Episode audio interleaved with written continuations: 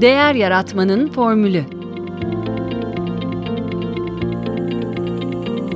Tasarım odaklı düşünme. Merhaba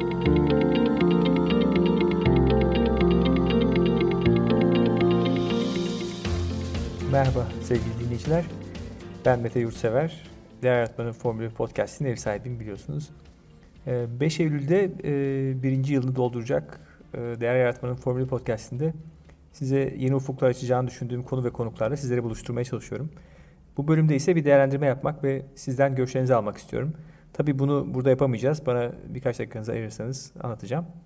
Bir yıl önce başlarken sadece iyi bir podcast dinleyicisiydim. Ama podcast'ı nasıl yapacağım hakkında hiçbir fikrim yoktu. Sadece podcast'in geleceğine inanıyordum. Birçok yayın dinledim, seyrettim, okudum podcast yapmak için rehber niteliğinde olabilecek. Bu arada eğer siz de podcast ile yakından ilgileniyorsanız Türkiye'de Aykut İbrişim, Buraz Kaspar ve arkadaşlarının yürüttüğü Podverse'i takip etmenizi öneririm. Günlük periyodik yayınları var.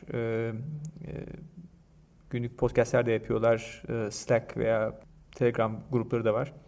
Hakikaten bu işi bilen ve gönül vermiş insanlar. Yurt dışından ise Pat Flynn'i tavsiye edebilirim. Smart Passive Income diye bir sitesi var. Ücretsiz webinarlarına da katılabilirsiniz. Bölüm notlarında ikisinin de linkini vereceğim. Bir sene önce ilk bölümü kaydettim. Kanala yükleyeceğim. Sezon oluşturup oluşturmamak konusunda bir seçim yapmam gerekiyormuş. Bu sezon işini akıl erdirememiştim. Ben hep aynı konuda içerik yayınlayacağım, ne gerek var diyordum.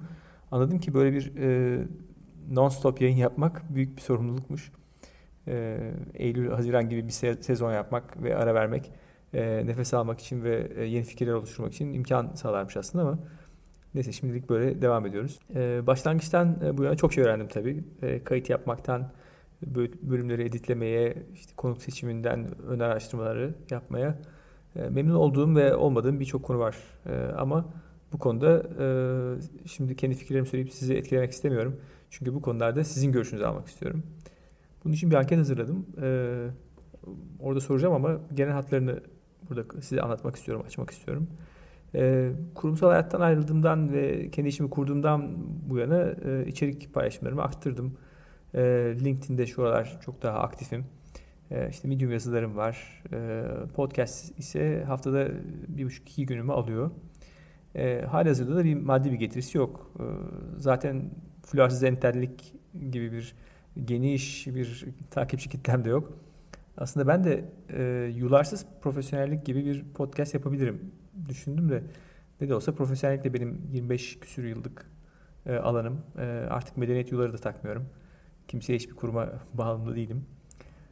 Şaka bir yana gizemli İmmanuel Tostoyevski'yi gerçekten çok beğeniyorum. Hem konuların derinliği, araştırmacılığı, ironisi dört dörtlük. Ve tabii daha hayata ilişkin, herkesin meselesi olan konuları işliyor. Benim olayım ise biliyorsunuz başka. Bana dert olan bir konuda firmaların hem müşterileri için hem çalışanları için insan odaklı bir değer yaratma usulünü yaygınlaştırmak istiyorum. Tabii firmaları yönetenler de, orada çalışanlar da insan. Dolayısıyla onlara da özel ve iş hayatlarında ilham verecek yaklaşımlar sunmaya çalışıyorum. Ama nispeten niş bir konu.